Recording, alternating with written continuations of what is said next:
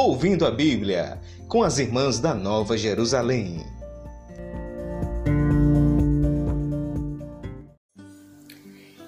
Bem, estamos no mês de dezembro, que é o mês em que celebramos o Natal do Senhor. Durante todo esse mês, nós cristãos é, nos preparamos para celebrar o grande mistério da encarnação do Filho de Deus.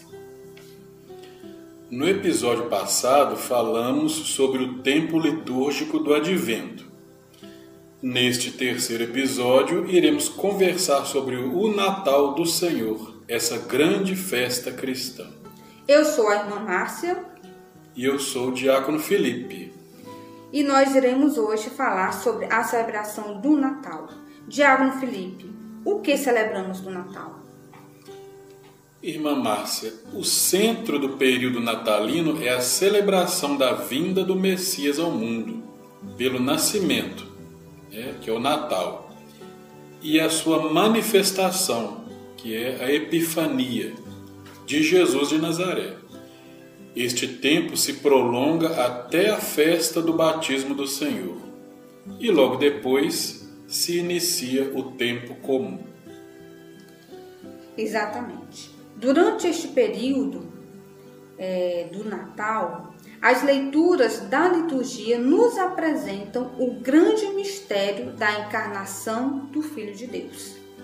Seguiremos, como no episódio anterior, com a explicação das leituras que nos apresentam o mistério que nós celebramos este mistério né, que a tradição litúrgica nos deixou e criou né, para nós, para a igreja, quatro missas para a festa do Natal. A primeira é a missa vespertina, né, na tarde, e a, a, segunda, a missa da noite, né, na noite do dia 24 de dezembro, que é chamada Missa do Galo. A missa da aurora, logo de manhãzinha, né, de madrugada, né, no dia já da manhãzinha do dia 25, e a missa do dia. Né, a quarta missa é a missa do dia. Nós vamos nos dedicar neste podcast, né, neste episódio de hoje, à reflexão das três, de três: a da noite, a da aurora e a do dia. Pois bem, a missa da noite que é celebrada no dia 24 de dezembro, é envolta pelo mistério, mediante o tema da luz que brilha na escuridão, tema do texto de Isaías, capítulo 9, versículos do 1 ao 6.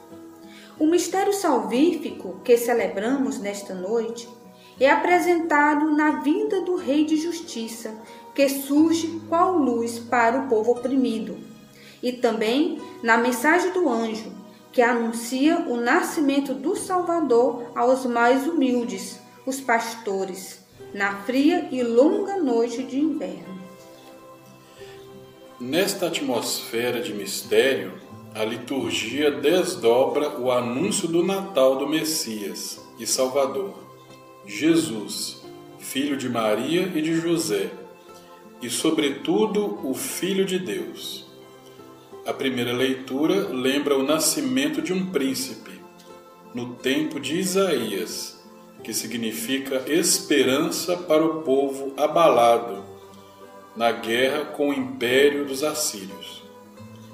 A segunda leitura anuncia o tempo de Cristo, como o tempo em que se manifesta a graça, a amizade de Deus, transformando a nossa noite em dia e luz.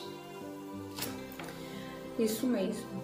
Mas o centro da celebração é o Evangelho.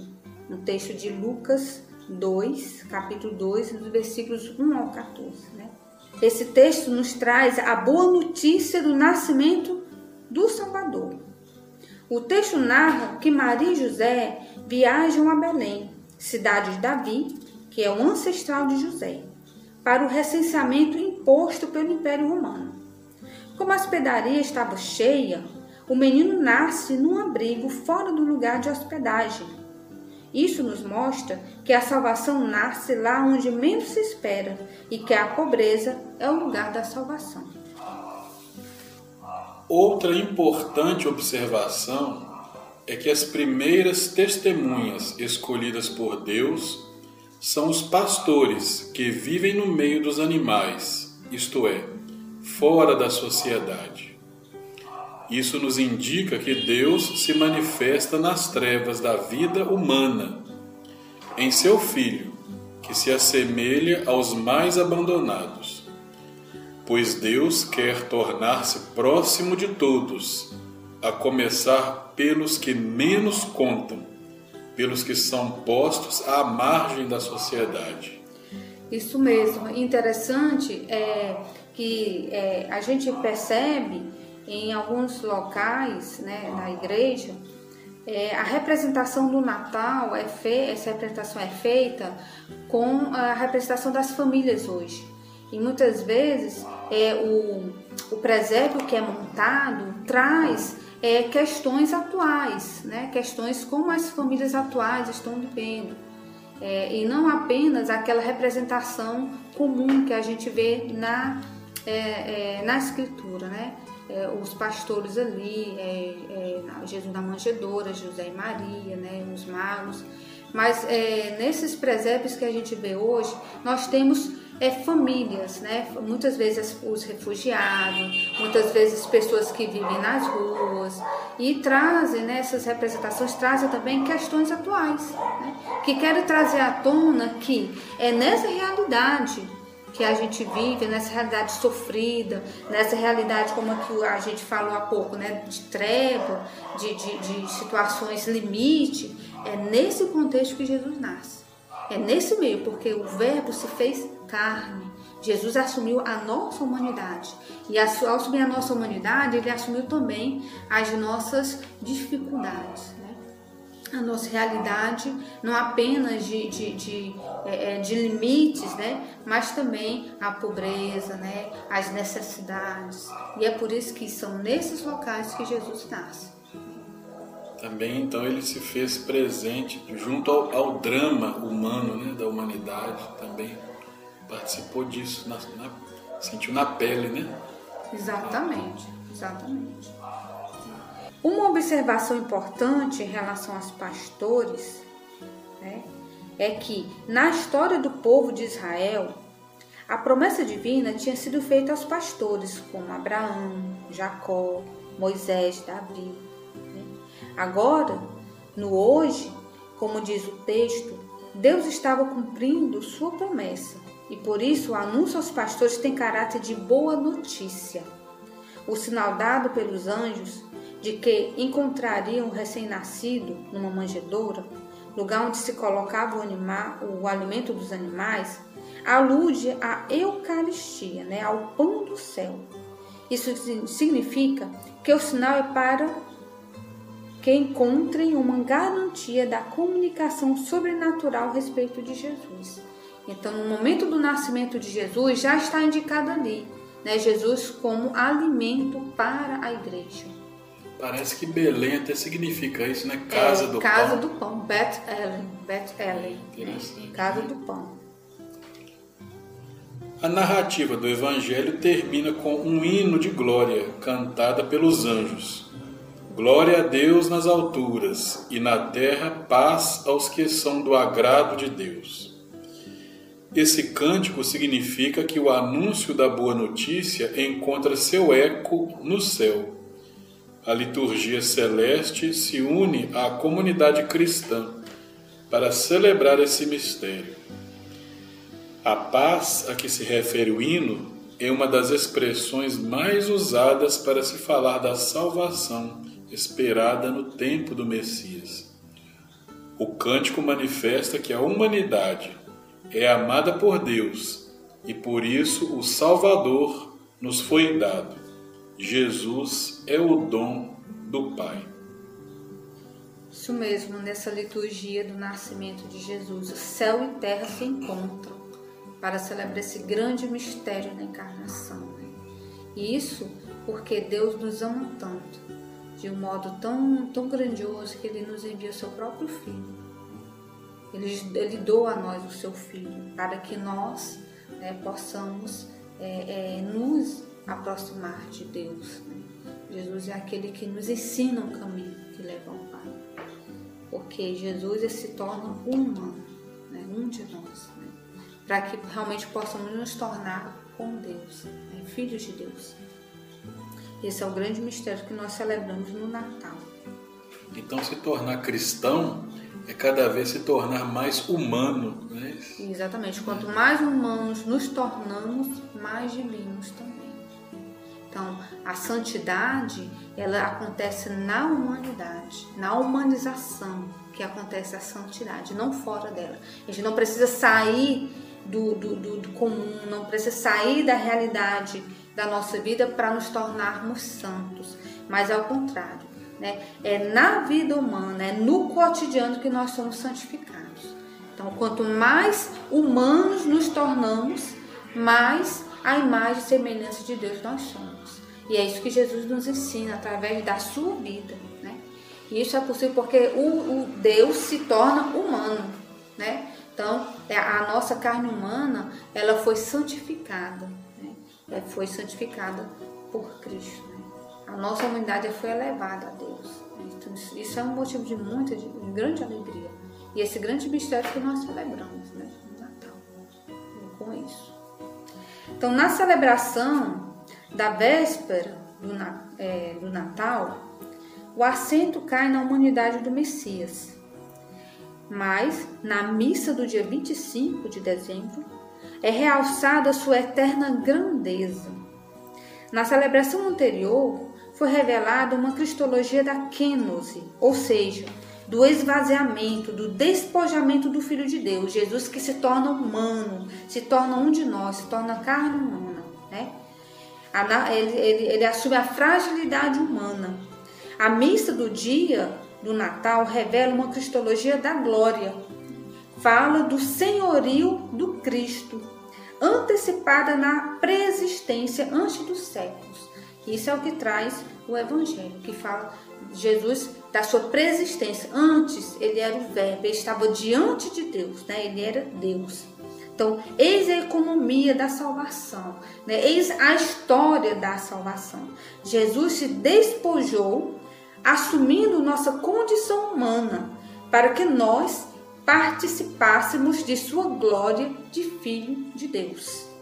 Nessa verdade se apresenta o paradoxal mistério de Cristo. A palavra se tornou carne, humanidade frágil, e exatamente nisso nós contemplamos sua glória. A palavra da parte de Deus tornou-se existência humana, e isso significa que Jesus é em pessoa o que Deus nos quer comunicar. Desde sempre aquilo que Deus sempre quis dizer, Sua palavra o veio mostrar, tornando-se vida humana no meio de nós. É por isso que é, não dá para ser é, cristão fora da, da realidade, do cotidiano. Não existe uma, uma fé desvinculada da vida porque é na vida que acontece essa fé, é na vida que é vivida essa fé, porque Cristo se tornou humano, né? assumiu nossa fragilidade. Então Jesus ele conhece a nossa fragilidade, conhece as nossas escuridões mais profundas, as nossas dificuldades. Jesus conheceu o sofrimento humano, né? Então conheceu a dor, conheceu é, é, é, é é, a, a, até o desamor, na rejeição, Jesus conheceu, porque ele foi rejeitado. Então Jesus ele sabe, por isso ele é o verdadeiro mediador da salvação, porque ele é um de nós. E um de nós né, está junto a Deus. Né? Ele, ele, ele assumiu né, essa nossa humanidade e o elevou a Deus, elevou até Deus. Então nós fomos santificados em Cristo. Né? Então por isso toda vida humana é uma vida santa. É uma vida que é, é que é, é, foi santificada, que é valorizada, né? toda vida humana. E por isso a gente não pode, diante de, de, de tanta realidade que a gente vê aí, de, de, de, de injustiça, né? de violência, isso não é humano. Ao contrário, isso é o desumano. Por isso que a gente fala, né? que certas atitudes são desumanizantes. A gente não pode é, olhar e ver como normal, porque não é normal, mas é fruto da injustiça, né? Por quê? Porque o Verbo se tornou humano. E é nessa existência humana que se revela a glória de Deus. Então a glória de Deus é que todos nós vivamos. Vivamos na paz, dessa paz messiânica, que não é a ausência de guerra, mas é uma paz que é fruto da justiça. Né? Essa paz que é uma paz ao shalom, né? esse termo hebraico, shalom, essa paz messiânica, é tudo aquilo que concorre para que o ser humano se desenvolva integralmente, né? É tudo aquilo que, que concorre para que nós possamos viver bem, em harmonia, para que possamos ter uma vida plena, né? uma vida boa, uma vida feliz. Então, esse é o shalom. É o shalom que a gente dá na celebração eucarística, né? A paz de Cristo, o shalom de Cristo, né? É isso mesmo. Então, Jesus é a comunicação de Deus, é o que Deus significa para nós. O que Jesus fala e faz, Deus é quem fala e faz. Quando Jesus convida os pecadores para cear com Ele, é Deus que os chama. Quando funda a comunidade fraterna, é Deus que está no meio dela, presente nela. Quando Jesus morre por amor fiel até o fim, é Deus que manifesta seu amor fiel e sua plenitude de vida. Tudo que Jesus nos manifesta é palavra de Deus falada a nós, palavra de amor eterno. Então, tudo aquilo que Jesus fez, que faz, e através de nós também. Quando nós nos voltamos para aquelas pessoas que são é, é, marginalizadas, que são colocadas né, é, é, de lado, é Deus que fala a elas, é Deus que vai até elas, é Deus que usa nossas mãos, nossos, nossos pés né, para ir ao encontro dessas pessoas. E a igreja, né, como esse, esse Cristo no mundo, é que vai até essas pessoas. Por isso, é, é não podemos é, é, dissociar a nossa fé de um compromisso com a vida humana de compromisso com é, é, é, a justiça, porque não tem como desvincular, porque é uma forma de, de, de, de realmente apresentar Deus no mundo. É a fé que é, é, é vida, né? Fé e vida é, não podem andar separadas, né? porque é na vida que ocorre as relações, os dramas e a vivência da nossa fé. Né? Nós não, a, a, principalmente a igreja a igreja não está lá nas nuvens, ela está na sociedade e aí é convidada também a se debruçar sobre os dramas humanos, né? Porque Jesus aí está presente. E tocar essa carne do, da, da, pessoa sofrida, é, até como nos lembra o Papa Francisco, é tocar a carne de Cristo, que ele ali é, sofre com aqueles que sofrem. O seu amor por nós e por aqueles que precisam é, não se acabou, é, né, é, eterno e Ele quer que nós vamos ao encontro é, também como a, continuadores da sua missão, para a qual nós somos enviados, né? Pela força do Espírito Santo, somos continuos colaboradores, né? É, João, o evangelista, fala é, na sua carta que Deus é amor. Né? Então essa insistência ao falar de Deus amor, se isso é, é ainda, ainda é uma insistência, porque ainda não está impressa na, na, na vida humana. Né? É preciso sempre é, é, insistir nessa verdade que Deus é amor. Mas é amor operante, amor, amor presente, amor encarnado, né? Não é um sentimentalismo, né? Mas é uma atitude de ir ao encontro do outro, de estar é, é, é, é ao lado do outro, né? de, de acolher o outro, como, como Deus fez conosco em, em Jesus Cristo. Né? Então, é, se a gente não é, demonstra isso, se a gente não testemunha esse amor aí fora, então alguma coisa está errada. Então, será que o Deus que nós confessamos é o Deus de Jesus Cristo? Porque muitas vezes não parece através das atitudes que nós temos de intolerância, de racismo, né? É, de homofobia, homofobia xenofobia, xenofobia, que não aceita o diferente. Exatamente. E Deus ama a todos de modo indistintivo, né?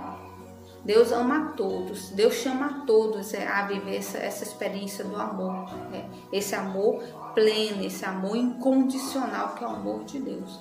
Por isso que Jesus no Evangelho fala: Amai-vos uns aos outros como eu vos amei. Porque Ele é o amor em, em, em, pessoa, Ele é o amor concreto, o amor operante na vida da gente, né? Então, é esse amor que a gente é convidado a, a ser testemunho no mundo, né? E isso é algo que a gente celebra também no Natal. O Natal é uma festa familiar, uma festa de, de fraternidade, uma festa de comunhão, né? Não é um momento para só a gente cear, comer, beber, mas é um momento de fraternidade, de construir laços, fortalecer os laços, né? É isso que a gente celebra no Natal. E meditar na liturgia, né, esse, esse mistério, é, através das leituras, através do Evangelho, é a gente é fazer memória disso na nossa vida e é fazer essa experiência no cotidiano não apenas agora, nesse tempo de Natal, mas que isso se perpetue durante todo o nosso ano, né? É começar o ano assim, né? com o pé direito, com o pé fincado no amor, né? nesse amor que é, é, que é o, nosso norte, que é, é o, o, o, grande é sentido da nossa existência, é viver esse amor. E aí com isso, à medida que nós formos novos Cristos no mundo, né? Amando do, do jeito que Ele amou, nossa vida e nossa história serão uma palavra de Deus para nossos irmãos e irmãs e mostrarão ao mundo o verdadeiro rosto de Deus, um rosto de amor. Exatamente, o rosto de Cristo, né? o rosto do Pai. Então, durante é, a oitava de Natal, nós celebramos no domingo seguinte, né, ao dia 25, a festa da Sagrada Família. No Evangelho né, dessa, dessa festa da Sagrada Família, que é tirado de Lucas, capítulo 2, versículo 22 a 40, os pais de Jesus oferecem seu filho a Deus e assim ao mundo. A lei judaica prescrevia oferecer a Deus o primeiro filho homem, porque Deus é o dono da vida. Simbolicamente, resgatava-se então o filho mediante um sacrifício, porque não havia sacrifício humano, né? Exatamente. Aí, para os mais pobres, o caso de José e Maria, né? este sacrifício poderia, podia ser um par de rolinhas. Né? Exatamente. Então, ao apresentar Jesus no templo, os pais de Jesus encontram Simeão e Ana né? É, dois, é, duas pessoas idosas, né? É, é fiéis, observadoras do, do, da lei, da Torá, né? De Moisés, é, é, exemplos de pessoas justas, né? De, de judeus justos que esperavam a salvação de Deus, né? Essas pessoas testemunham o cumprimento da promessa de Deus, que envia um Salvador para o povo. Com isso, o testemunho de Simeão indica que Jesus não é liberado por Deus, né, como prescrevia a lei, mas ao contrário, este lhe pertence de modo especial. Na verdade, essa apresentação né, que é feita no templo, esse momento né, de ritual judaico, é um momento em que é revelado é, para essas duas pessoas, é revelado para essas duas pessoas e também para os pais de Jesus que Jesus ele é o Salvador, né? Que Deus ele, é, ele, ele pertence a Deus de um modo especial porque ele foi enviado para realizar, para cumprir essa missão salvífica não apenas para o povo de Israel, mas para todos os povos, né, para todas as nações, essa salvação universal. Então ele é apresentado a toda a humanidade, a toda nessa apresentação. É no texto de Simeão, né? Quando Isso. Simeão ele, ele profere aquela profecia e diz que ele é luz para as nações. Então isso quer dizer que é, o Evangelho de Lucas deixa isso bem claro que Jesus ele é o, o Messias prometido, né? É aquele que veio realizar a promessa de salvação, mas que essa salvação ela não é destinada apenas ao povo de Israel, mas a todas as nações, a todos os povos. todos fazem parte dessa família divina. Todos são é, é, os destinatários dessa salvação que é, é, vem até nós através desse menino. Então, a profecia de Simeão não conta apenas o cumprimento da promessa de salvação, mas também anuncia a sorte que aguarda Jesus e que tornará sua mãe a mãe das dores. A missão de Jesus provocará contradição, rejeição de muitos. Depois desse acontecimento no templo, José e Maria voltaram a Nazaré para criar Jesus até o tempo em que Deus o requisitasse, até o início de sua atividade pública, quando adulto. Exatamente. Como é importante aqui observar que Maria participou em tudo, né, desse projeto salvífico, não apenas doando, né, é, é, ao seu filho ao mundo, mas também ela, ela sofreu com ele, né, sofreu essa rejeição que ele sofreu. Por isso que Maria também, como nós que veneramos Maria como a mãe da igreja, né, é aquela que também acolhe as nossas dores e é aquela mulher que também é, é, acolhe as dores de todas as mães né, que sofrem por seus filhos, que, que, que é, sofrem silenciosamente, mas que confiam em Deus, né, apesar de tudo. Então, o gesto de apresentar é, Jesus nos ajuda a compreender o sentido do batismo de crianças. É, as crianças são entregues a Deus para participar da missão profética da igreja, que é ser luz das nações.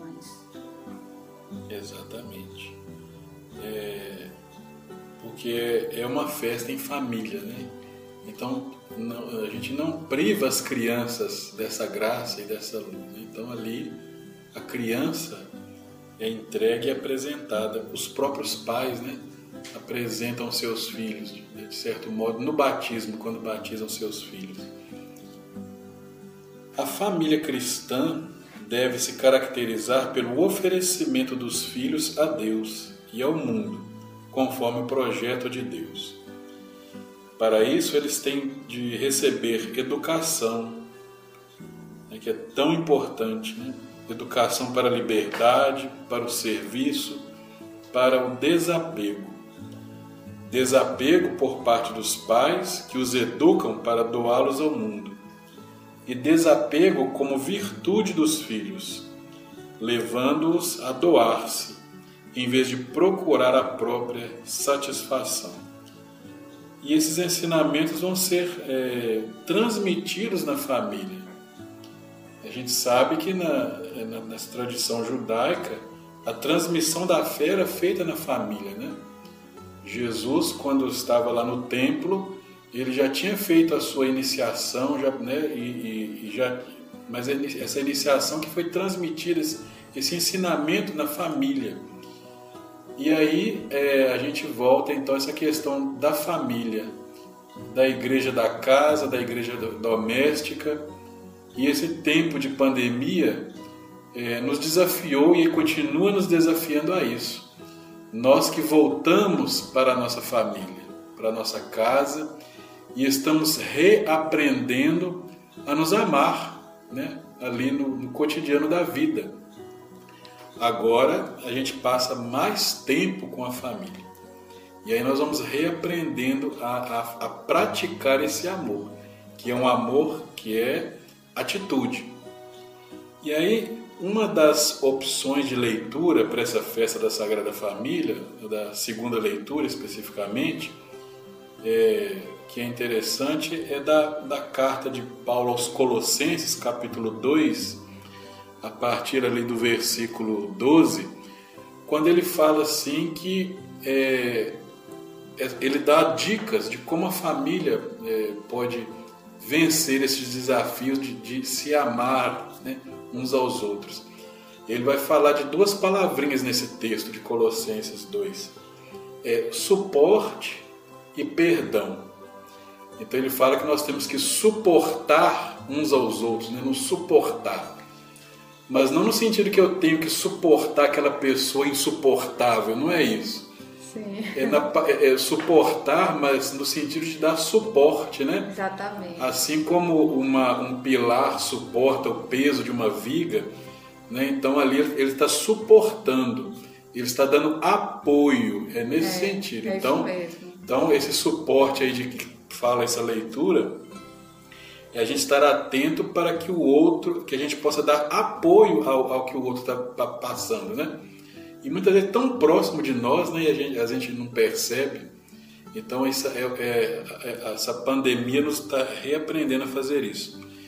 E, o, e a outra palavra que eu acho fundamental é, é, que também fala nesse texto, é a questão do perdão. Perdão que é para mim é, significa assim, não é que você vai esquecer o passado, esquecer o que não é isso. É, é você cultivar em você aquela atitude de não ficar guardando é, é, essa, essa mágoa, esse ressentimento que vai fazer mal para você. Às vezes o outro que você está com, com raiva, com- não, às vezes não faz tanto mal para ele, mas faz para você. O seu ressentimento, o seu ódio, né, a sua mágoa, isso vai te corroendo por dentro. Então a primeira atitude do perdão é liberar o perdão, liberar esse ódio, liberar a mágoa. A reconciliação é o segundo passo para você começar a conversar com a pessoa, mas primeiro nós temos que nos desarmar. Então eu, eu gosto muito desse texto de Paulo. Então, suporte, né, apoio e perdoar. Então ele diz assim: suportai-vos uns aos outros. É, se, se um tiver motivo de queixa, perdoai-vos mutuamente. Então é um exercício para nós, né? é, uma, é, é um exercício do amor que é difícil, né? não é fácil, mas devemos praticar, porque senão aí vai ficar insuportável né? a convivência na família. E uma outra coisa que, que a gente que- queria chamar atenção, né? que eu queria chamar atenção, é que Jesus é, ele veio numa família, numa família concreta, como a irmã Márcia disse anteriormente. E numa família com todos os seus desafios. Então não vamos pensar que existe uma família ideal. Isso aí nós temos que olhar é a realidade como que as pessoas estão convivendo. Então eu posso correr o risco de formar na minha, na minha cabeça uma imagem de uma família ideal e começar a fazer e, começar a, a excluir aquelas os outros tipos de pessoas que convivem em uma família, né? Uma avó com um neto que cria um neto, uma mãe de, né, solteira que cria o filho sozinha, né? Eu penso que isso também é uma família. E aí nessas realidades é que Deus age também nas suas, nas sua, nos seus desafios, nas suas contradições e na sua diversidade. Então, eu acho que é um pouquinho que eu penso também sobre essa questão. Eu penso que é mais forte que os laços de sangue são os laços de amor, né? os laços de afeto. Porque tem muitas famílias, né? por exemplo, é, filhos que são adotados, que são escolhidos. Né? Então são laços fortes, né? porque é, é o, o amor que realmente é um laço que é mais forte do que a morte, né? como diz o Cântico dos Cânticos. Né? Ele é mais forte, não há torrente que possa abalar, que possa destruir o amor que é um laço que é forte, que, que, que é, é inquebrantável o amor. Né? Esse amor é, que é humano, né? que, que é uma fagulha do amor divino que existe em nós. Nós fomos é, é, criados para amar. Não fomos criados para odiar, mas para amar. Então, é, é amando né, a nossa, nossa família, amando as pessoas, que a gente é, realmente é, é, é, realiza, concretiza a nossa vocação humana, né? A nossa vocação humana, que é sermos imagem e semelhança de Deus, que é justamente ser amor no mundo. né? E isso é importante ressaltar. Esse tempo de Natal é o tempo de realmente resgatar em nós essa nossa capacidade é, de amar, resgatar em nós essa capacidade de perdoar. Isso é um exercício. Amar é um exercício contínuo. Amar, o amor não é um sentimento, é uma virtude. Como toda virtude, você precisa exercitar. Exercitar o amor, exercitar o perdão, exercitar a compreensão, exercitar a solidariedade. E esse período de advento natal, ele nos propicia esse exercício constante. Né? Isso é importante a gente nunca esquecer né? esse, esse exercício né, do amor, somos também. E não esquecemos nunca que é, é, o que Cristo, é, ao assumir a nossa humanidade, veio realmente nos ensinar é que nós fomos criados para amar. Né? Então ele nos ensinou isso da forma mais concreta, da forma mais plena, é, doando-nos, doando a nós a sua vida, se doando a nós. Então isso é o que nós celebramos no Natal, né? nesse tempo do Natal. Então no próximo encontro, nosso último episódio desse podcast, nós vamos dar continuidade a esse tema do Natal refletindo sobre a liturgia, né? as leituras.